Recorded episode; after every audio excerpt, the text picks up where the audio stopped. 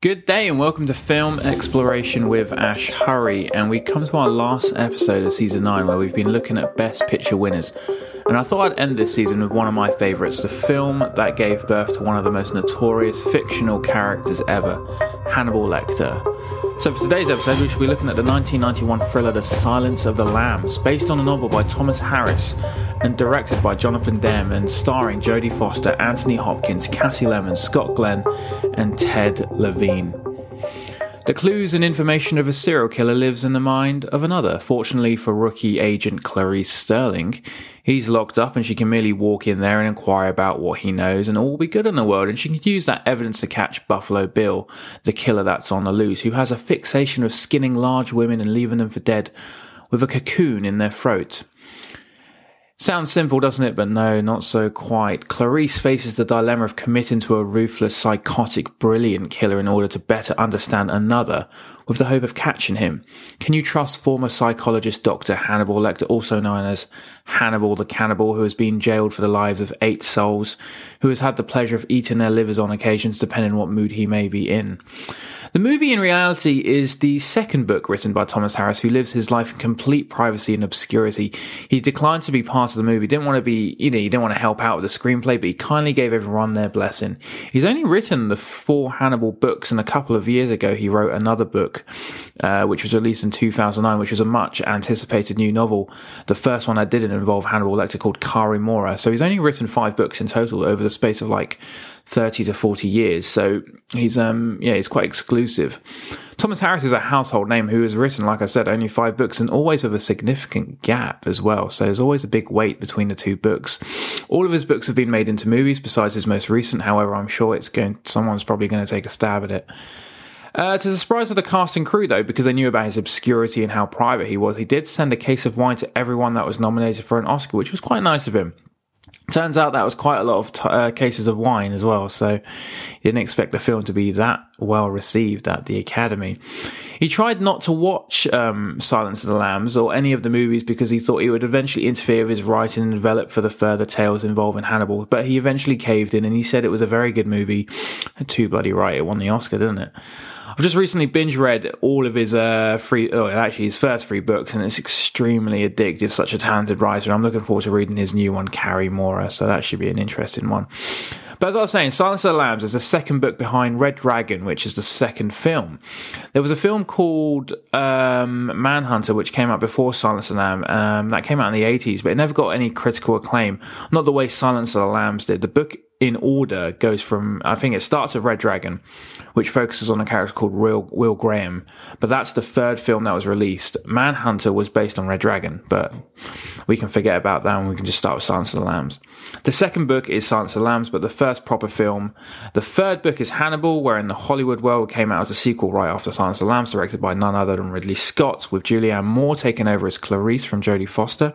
The fourth is both in the movie and the book order, which is Hannibal Which is the only book I haven't read yet, but I'm planning to. It's the prequel to the other three, the origin story of Hannibal Lecter. But enough about Thomas Harris books. We're here to talk about the Jonathan Demme movie that absolutely triumphed at the Academy Awards. So, interestingly, the right for the books was bought out by one of my favourite actors, Gene Hackman. Uh, you might know him from The French Connection, Crimson Tide, Royal Tenenbaums. Great actor. After he read the book, and no wonder he, he bought the rights because they're fantastically engaging and addictive. And Jodie Foster um, had actually read the book and she tried to buy the rights the second she finished it and realized Gene Hackman had already bought it. So she's like, damn it. So Gene was actually going to direct the movie and play Hannibal Lecter himself, which I could totally see him doing, to be honest, because he's got that sort of violent tendency about his face as well. However, after his performance in Mississippi Burning, great film, by the way, uh, and there was a clip that was showed at the 61st Academy Awards. He realized he didn't want to do any more sadistic roles, and I think he stayed true to that all the way up until his retirement in 2003. Um, but yeah, shame he retired so early. He's such talent, like one of the best actors out there, honestly. Um, the film that introduced Anthony Hopkins' award-winning performance as Hannibal Lecter on screen begins here in this 1991 thriller, Silence of the Lambs. Now, not exactly a negative guy in the general aspects in terms of villains comes into play. I mean, yes, he's a psychopath, but he's eventually classified as a mentor in these stories. Well, the first couple of books he is, in a way, dare I say, likable. I mean, he's elegant in food. He loves, you know, he loves his art, music. He's articulate. He's always the smartest person in the room. He's sophisticated, well educated. This villain has a lot of appealing qualities. And this is the conflict of interest we have between this character and the relationship with the audience. And it's the reason why he is considered probably the greatest villain of all time. I mean, just watch the TV series Hannibal with Mads Mikkelsen and tell me this sadistic character is not likable, but why?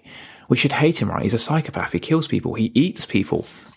Okay, right. So, yeah, he is a serial killer that eats his victims. But the interesting thing in this movie and in this book that Thomas Harris wrote is that he's already caught. You know, he starts the book and the movie as someone who's already been captured. Um, he's already been punished for crimes that we will only hear about and not witness. And it's an interesting dynamic. Even behind bars, he's flourishing with elegance and dismay at the same time. The story is actually not even about him. It's not even secondary. It's about Clarice and finding Buffalo Bill with the help of Hannibal Lecter. Now, knowing the synopsis of this movie and even the misleading background to the crimes Lecter is committed to, also knowing there is another serial killer on the loose, you assume or expect a typical presented story of violence done in graphic detail, and yet, ironically, the perpetrator is sort of portrayed as an anti hero here. I mean, Dr. Chilton is hated in the book, and he's perceived to be hated in the movie as well, more so than Lecter. I mean, do you agree with me with that? I think so. I mean, there's a little applause here when he says his famous line at the end and he's like, oh, he's going to kill Chilton. And we're like rooting for him. I mean, looking back at the history of serial killer movies, usually we are drawn to their motive, desires, and in a nutshell, oddly fascinated with what and how they do it. The why takes a back seat when we're in a world of entertainment, cozied up on our sofas with our partners. But in reality, I would hope why would be the first.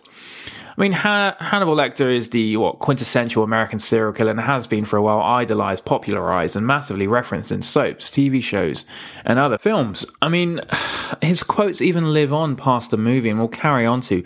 Interestingly, the most famous lines that are in the film are not in the book, especially the most iconic line of the movie at the end. I mean, I'm having an old friend for dinner. That's nowhere in the book, but it's such a powerful line. It's a great line. I mean, he's the embodiment of society's deepest and darkest fears in the comfort of our televisions, and that is probably why we have a large amount of people who thrive on these serial killer movies, TV series, and now more commonly documentaries.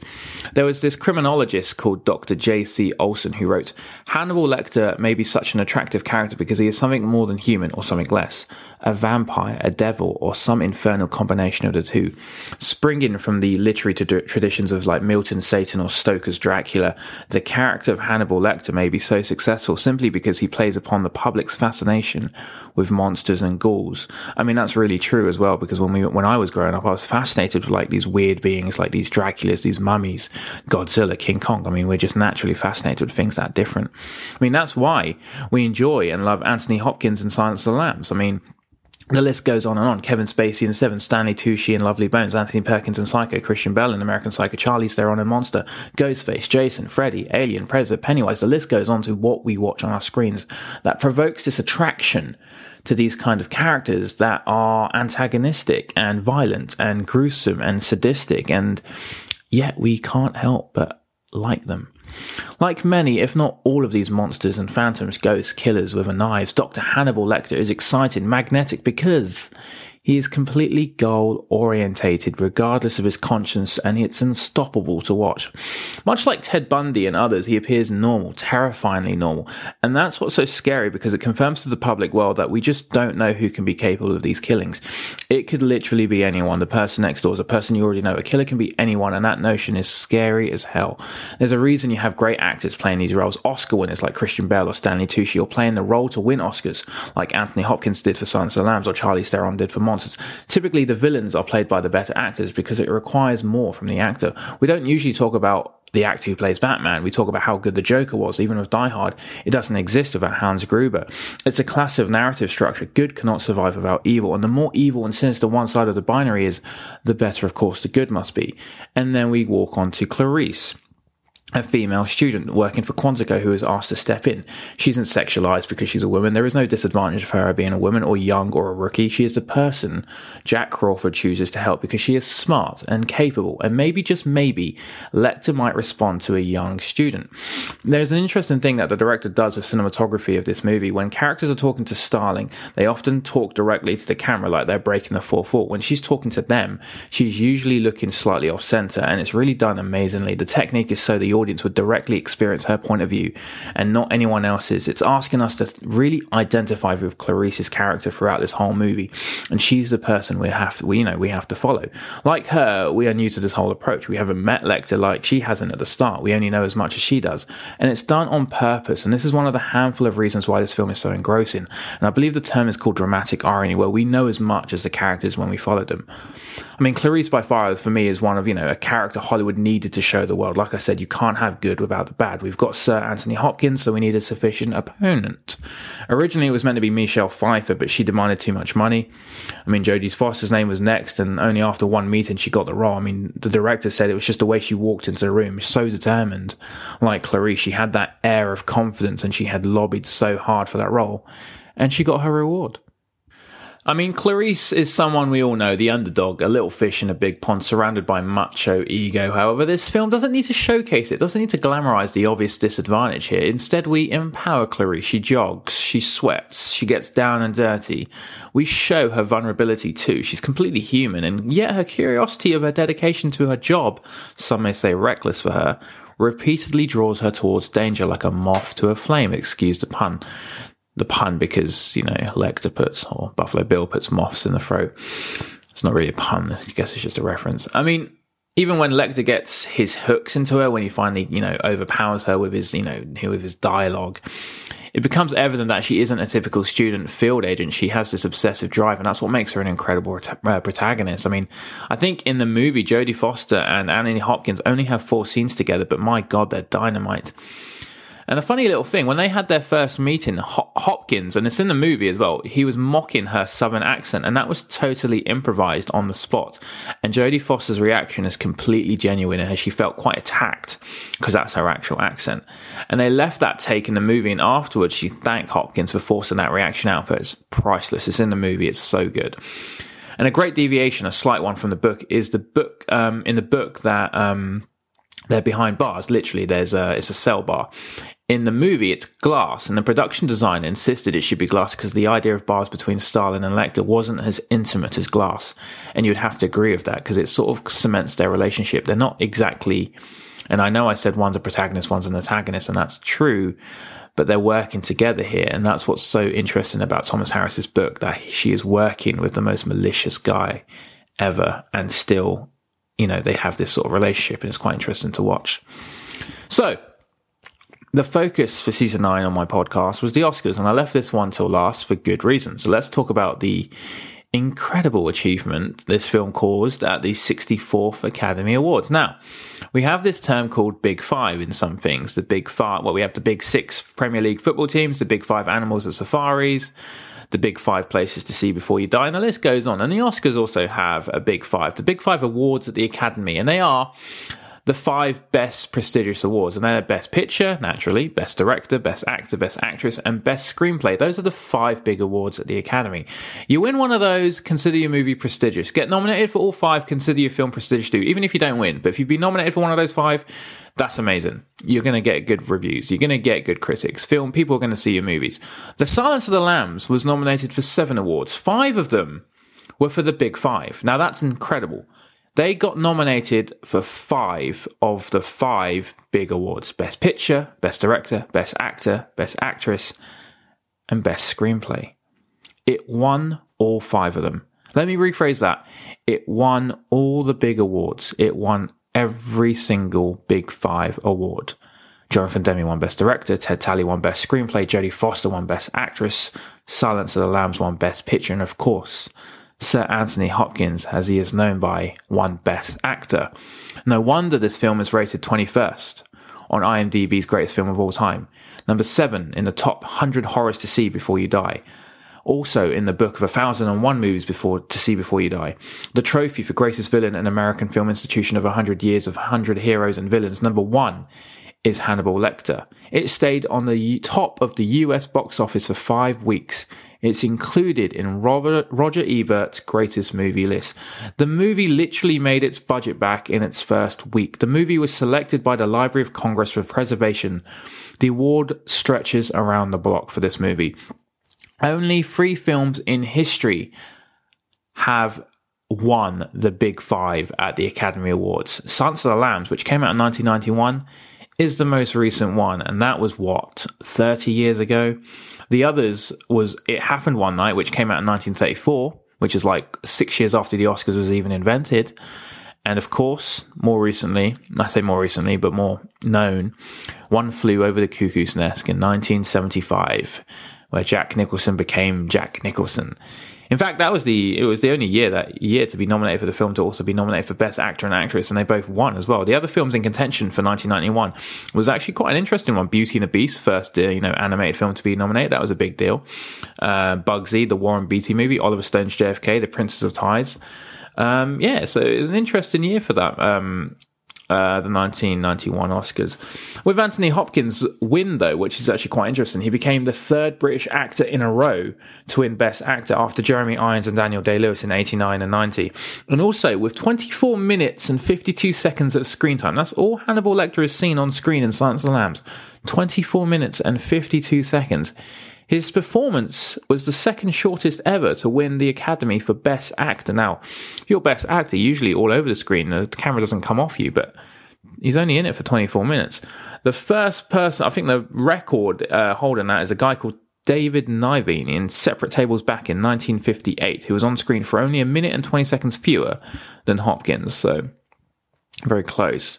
I mean, the movie is truly one to remember. It's just iconic in every way. The characters, the quotes, the music, the twist at the end, the special mentions to, to Ted Levine's amazing performance in this too. He's absolutely amazing in this. He was ridiculously, um, you know, awful to watch, and he just sold this character of Buffalo Bill, and he nails it. I mean, I could bark on about how there are metaphors for this movie and the relationship between Clarice and Hannibal, how there is only two on-screen deaths in a, in a crime movie revolving around the number one fictionist or fictitious greatest villain of all time. But at the end of the day, it's just a fucking good film. Came out at the right time for people to see something truly engaging and at the same time grotesque. I mean, coincidentally, the film came out on the year of the sheep for the Chinese year. I mean, could have used that for some marketing right there. I don't think they did though. I do always say though, with every good movie, that if you watch it again, you'll see things that you hadn't seen before, simply because you know the development of the movie. Uh, I mean, look at the escape of Hannibal Lecter when he escapes and kills those two guys. I mean, it basically foreshadows some aspect of Buffalo Bill's method of operation, and you can say he's trying to reach out to Clarice, dropping breadcrumbs to her before he makes his escape, and that's probably what's going on there. First, he disfigures one of the guards by tearing flaps of skin from his back and splaying at them like wings, hinting at Bill's obsession with moths. He then escapes prison by cutting off the guard's face and using it as a mask, and that's probably hinting at Buffalo Bill's desire attempt to change his identity by making a suit from women's skin. I don't know, but you could argue that point. And then confuses the police by switching clothes with one of the guards and then throws him down the elevator shaft, much like Bill's moves into his victim's house to confuse anyone, especially the police to find his old house. I mean, if you look at the sketches in Hannibal's cell at the start, you can see a sketch of uh, Guillermo's uh, scene from the Belvedere. Buffalo Bill lives in Belvedere, Ohio. Hmm, coincidence? I don't know. Who knows? I mean, like I always say, nothing shown on film is done by accident. So there is a clear murder mystery clues all over the movie when you watch it a second or a third time. And that's why it succeeds. It's why it will remain one of the greatest thrillers in history. And it's backed up with five flipping big Oscar wins it picked up at the 61st Academy Awards. I mean, technically speaking, Silence of the Lambs is the only horror movie in history to win Best Film at the Academy Awards. I mean, how many thrillers slash horrors have won? let alone been nominated. Not many. And I've been through this on my Exorcist podcast. Horrors or thrillers never see the light of day at the Academy. And the one time it did, it smashed it, taking home every single award that is deemed part of the big five. From Anthony, Anthony Hopkins' performance to the source novel by Thomas Harris, this film is one of the closest things to perfection. But, anyways, that concludes season nine. Thank you for listening to my season on Best Picture winners. And tune in next week where we'll be starting season 10, where we'll be looking at the MCU universe, the Marvel movies. If you haven't already, please subscribe to me on Spotify, iTunes, and I'm on Google. And you can follow me on Instagram. That's Film Exploration AH, or lowercase or one word. But besides that, thank you for listening to season 9 with Film Exploration with Ash Hurry.